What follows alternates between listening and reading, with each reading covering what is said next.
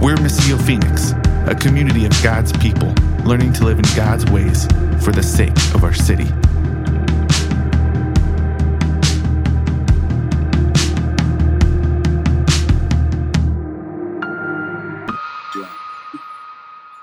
Hey, we're going to be in Acts chapter 2 this morning. What we've been doing is journeying through the story of the Bible, just getting a snapshot preview of it all, kind of skimming through everything, right? And so we, we are hoping and trusting that what it's causing you to do is it's inspiring you to take more of a deeper dive into the scriptures for yourself in the time that you have first. But as a body, we're getting a glimpse of what it means to say that the Bible is one true story. It's one unfolding narrative. And it's a true story that points to Jesus. He's the hero of the story. The climax of the story happens in his birth, his life, his death, and his resurrection, as we see. But it's also a story that you and I are part of. Because it's the true story of the world that we live in. And it includes, in the Bible, all the brokenness and the mess and the junk that we experience too.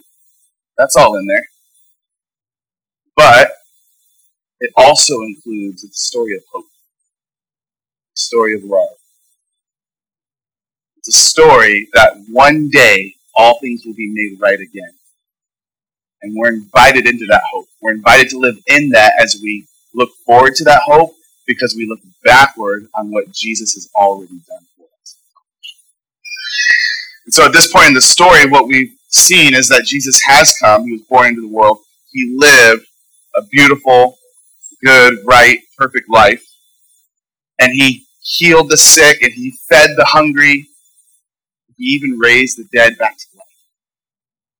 And then he himself was tortured and killed and put in the grave.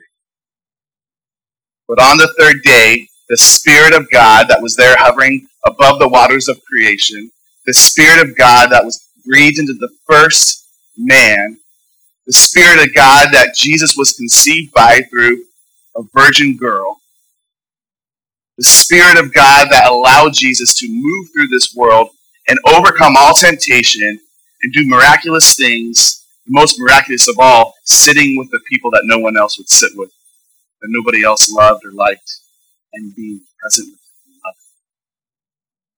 that spirit entered into the lungs of the body that Jesus walked in for 33 years on this earth. He got up he rose. He is alive still today. So we've heard the story that this Jesus then reappeared in that body, in the real body, and ate fish with his friends, the people that he called to follow him. And he allowed them to touch the scars in his hands so they could see that this was really him. And then he gave them what we looked at last week. He gave them a call. He gave them a commission. Think of that word, a, a commission. We call it the Great Commission. Co-mission.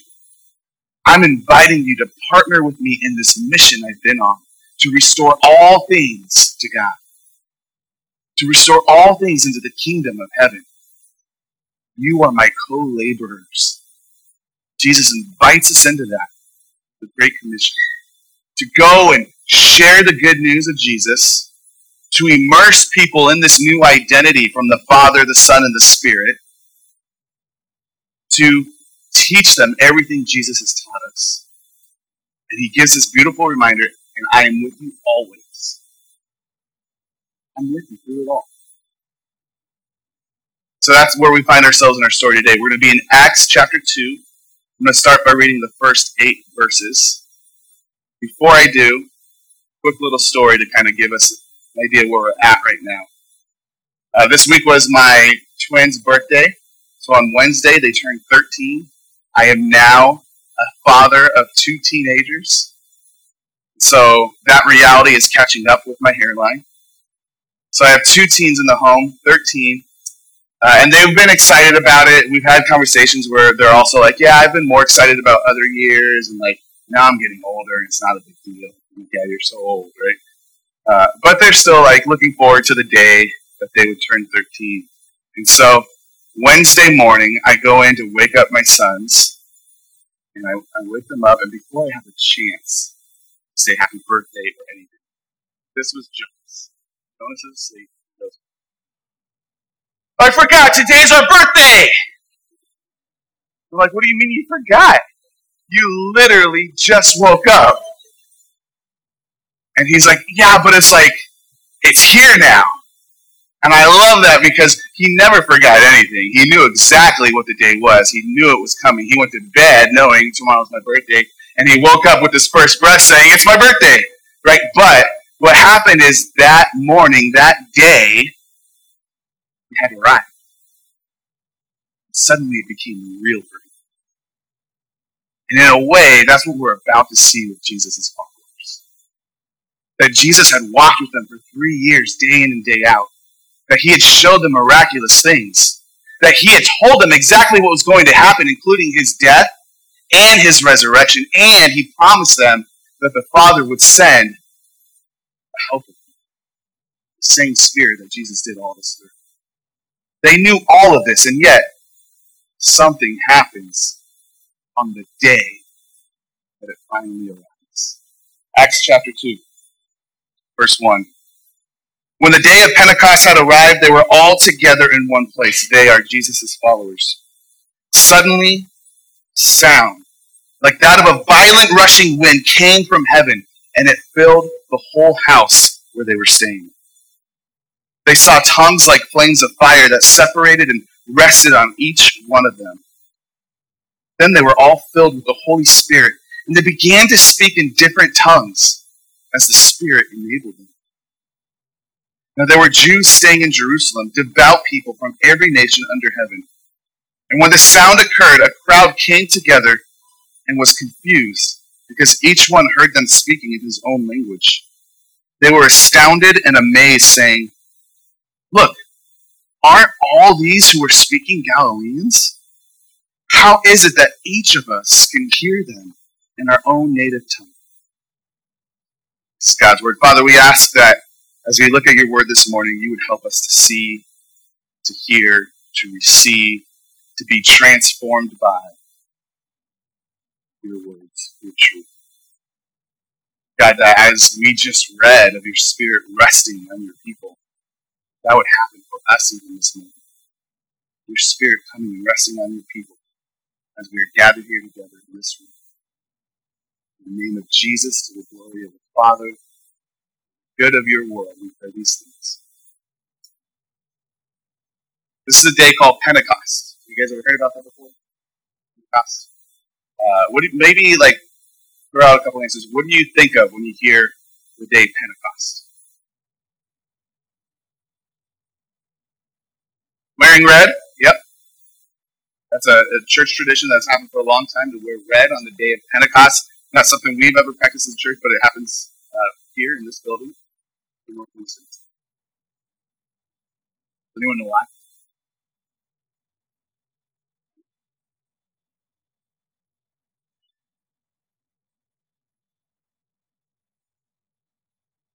Yeah, you're on the right track. You're very close. It's, it's to signify the Spirit.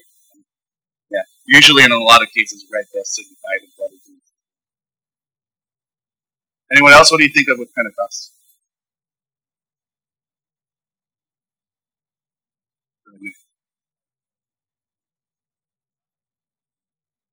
Yes. It does, yeah. In the Greek, it means 50. So if you take the, the language, the Greek language, you get the Pentateuch, the first five books. Pentagram, how many sides does it have? Pentecost uh, is 50. Why is it 50? Thought it was a day about the Spirit, right? Like, why, why 50? What's going on?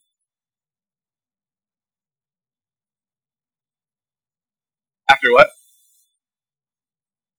after another. Yes, absolutely, you're right. No, you've got 50 days after another holiday takes place. Hey, let's rewind in the story real quick. If you have your Bible, you can turn with me. I'm going to Exodus 23 on that note of what Rebecca just said. This is after God, Yahweh, the God of Israel, rescued the Israelites out of Egypt. They were enslaved in Egypt. He rescues them out. And he's wanting to remind them about how he had saved them and how he had called them to be his people. And he didn't want them to forget. And he knows humans well, because he made us. And he knows that when we are walking away from him, we easily forget it. So he gives them three ways to remember what had just happened. Verse 14 Celebrate a festival in my honor three times a year. Observe the festival of unleavened bread. As I commanded you, you are to eat the unleavened bread for seven days at the appointed time in the month of Abib. This is the Passover. That's when that occurs. Because you came out of Egypt in that month. No one is to appear before me empty handed. Also observe the festival of harvest with the first fruits of your produce from what you sow in the field. And observe the festival of ingathering at the end of the year when you gather your produce from the field. Three times a year, all your males are to appear before the Lord your God. So this happens early on in the story of Israel. And what we see in Jesus' time, remember when he was riding in on that donkey the last week of his life? What he was riding into was Jerusalem. And the reason he was going to Jerusalem, Jesus had a, a bigger reason also. But the reason a lot of people were coming to Jerusalem is every Israelite male had to make a pilgrimage from wherever they were to the temple, celebrate festival three times a year. So for that particular one, they were heading there for the Passover. So they're all on their way there, and, and at this point, at the point where Jesus is there, they had all been dispersed everywhere. They've been conquered by multiple nations throughout their story. And at this point, Rome is in control over the whole known world, and the Israelites are scattered throughout the whole known world. So people are coming, all speaking different languages, all from different cultures, different backgrounds. They're coming because they need to remind themselves of the story that they actually remind themselves of the God over all things, all nations, all creation, who had rescued them out of slavery. Three different festivals. Uh, my translation called them like the, the Feast of the Unleavened Bread, Passover, right? Or the Feast of the Harvest, and then there was the Feast of the Ingathering. So other names you might have heard of it by is like the, the Feast of Tabernacles what that just means is shelter. Feast of Booths could have been another name you've heard in the translation. Shelter.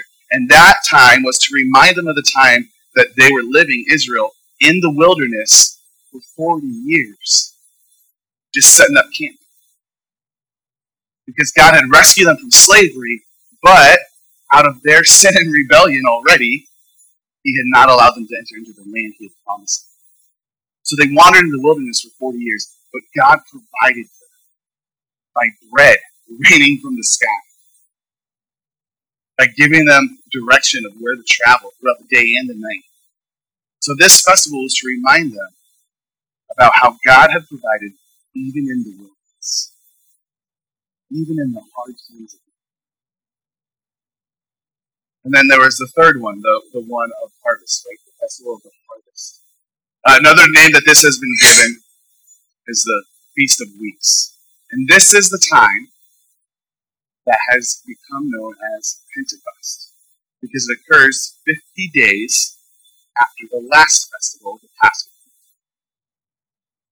50 days after Passover, there's this meal or festival, the festival of weeks or festival of harvest. What they would do is they would come in, and this was to remind them hey, after the 40 years in the wilderness, God did bring us into the promised land. He brought us into the promised land, and there was tons of food. Everything we needed was provided. We had actual land that we could start to harvest now. And so during this festival, what they would do is they would gather in. It was actually a time when their, their crops were starting to grow and everything. So they would gather in what's called the first fruits. They would gather in a harvest of all their crops, the first of its season that started to grow and produce. And then they would bring the best of it to the temple to sacrifice to God. So 50 days after the Passover, 50 days after Jesus had died and rose again, once again, all these males from all over the world speaking different languages, different cultures, were there in Jerusalem once. And you got Jesus' followers also there in one room. They're not out mingling with the others, right? With all the excitement of the festival going on, they're sitting, waiting in a quiet room. Partly because Jesus had told them to. When he had come to them and, and gave them this commission, he invited them to the mission with him, he also said, Hey, before you try to do any of you're not going to be able to do it on your own. So before you try to do any of it, wait in the city of Jerusalem for the gift that my Father has promised. Helpers. So part of it's that, but part of it's also, if you remember, these were the same men who ran and hid when Jesus was captured, the same men who denied him in front of other people, the same men who were fearing for their lives, the same men who were super confused and probably maybe a little angry, like emotions all over the place because this person they thought was going to come in and defeat Rome for them had just been killed. And then Jesus shows up miraculously. Like, what is going on, right? And their, their heads are probably spinning. They're probably also sitting there in that room just filled with confusion, still not knowing what's up and what's down and what to do next. And then the day comes when everything Jesus said suddenly becomes very real. The Spirit of God enters into the room like a rushing wind. Now, we talked about this at the beginning of our journey through the story, right? At creation, how is the Spirit of God described? Remember the word we said is used for spirit? Ruach. It will phlegm in your throat when you say it. Ruach. And what does that mean? Wind, spirit, breath. Yeah. All those words it encompasses. Good. So this wind comes rushing in.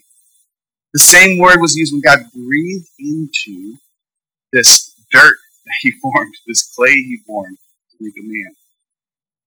Breathe life into his ruach, spirit, is now entering into this room to give new life to the followers of Jesus. And at, at the festival of weeks, the festival where you're supposed to gather in your harvest, the first fruits of it, and bring it as a sacrifice, Jesus is gathering in the first fruits of what he's about to do in building his church. Those men and women in that room were the first fruits of this new season that is being birthed called the church. We finally have gotten to that fifth symbol in our story symbols, right? The fifth act of the whole play, the whole story, the church. This is the first fruits of it. And what is what does God also orchestrate?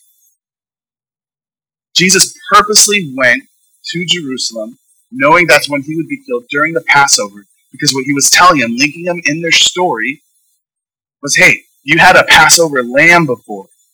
Remember how they had to smear the blood over the doorpost so that when the angel of death came, the messenger of death from God, to clear out the Egyptians who were oppressing Israel, those anyone who trusted them, Egyptians too, anyone who trusted in the words of God could be saved and rescued by putting the blood on their doorpost, and that messenger would pass over. And Jesus is saying, I now am that lamb once and for all for you. My blood will allow death to pass over you. Right? Jesus is so masterful in linking this story together in the power of what he does.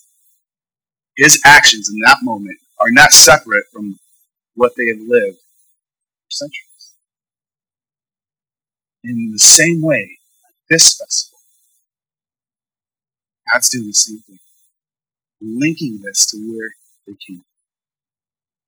Remember how I finally entered you into the promised land, and there is fruit.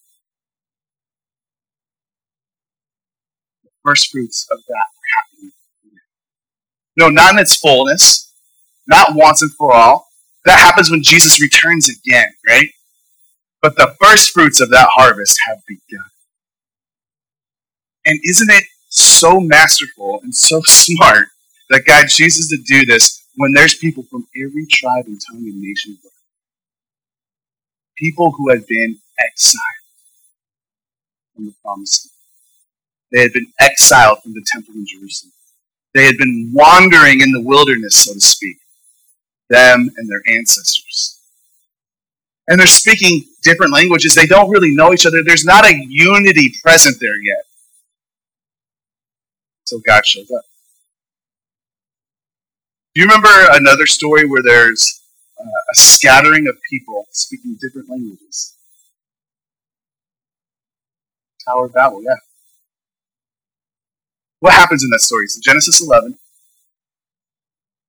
These people are, are joining together and saying, hey, let's build a monument to who?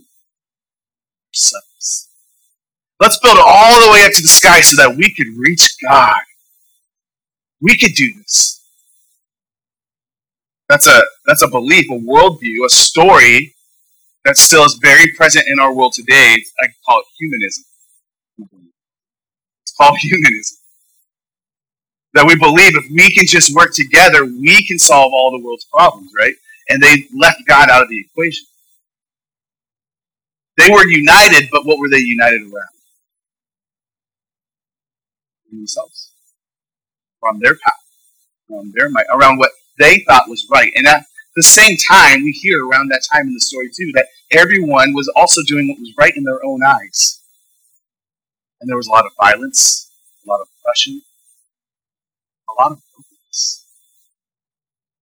God, in His grace and mercy, and also in His judgment at the same time, as they go together, looked at that and said, We cannot allow this. So what does He do? He disperses them, and they all start speaking different languages. God, with His breath, does something. new.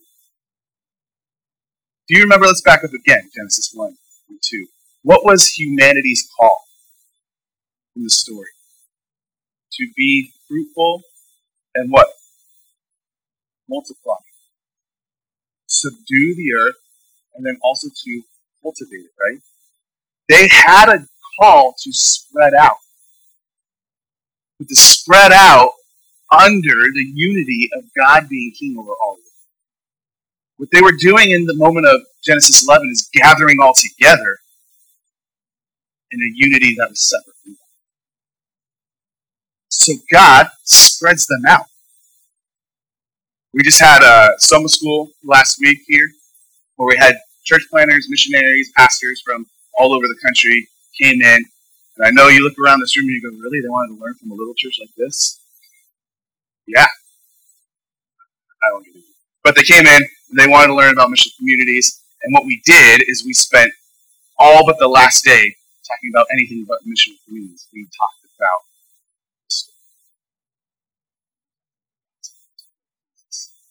we prayed together and we sang together. And there was a little bit of that tinge of frustration at first, like I thought we were coming here to learn tools, right? We finally gave them on the last day when they were ready for it, and we said, I don't even care about that stuff anymore. This has been so good to sit in sisters. And on the last night, we had a meal to celebrate it all, and people were standing up and just sharing like what God did. Evidence is grace, like we do, right? What what did God do while you were here?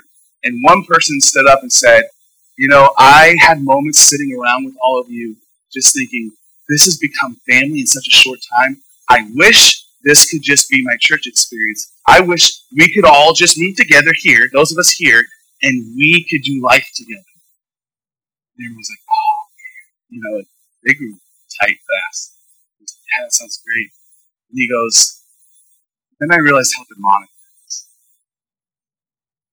There's a couple like uh, uncomfortable laughter going on. And he goes, That's the Tower of Babel. What God wants to do is to spread us out among the earth. So each of us will go to our own homes now and bring the goodness of God that we've experienced here into those places. God now, at this moment, in Acts 2, is bringing all those scattered languages all those scattered nations and peoples into one spot, but so that he could unite them around the right thing and send them back out. What do they do after the festival's over? They all go back to their homes, to their own lands, their own countries, their own languages. And they take what they hear.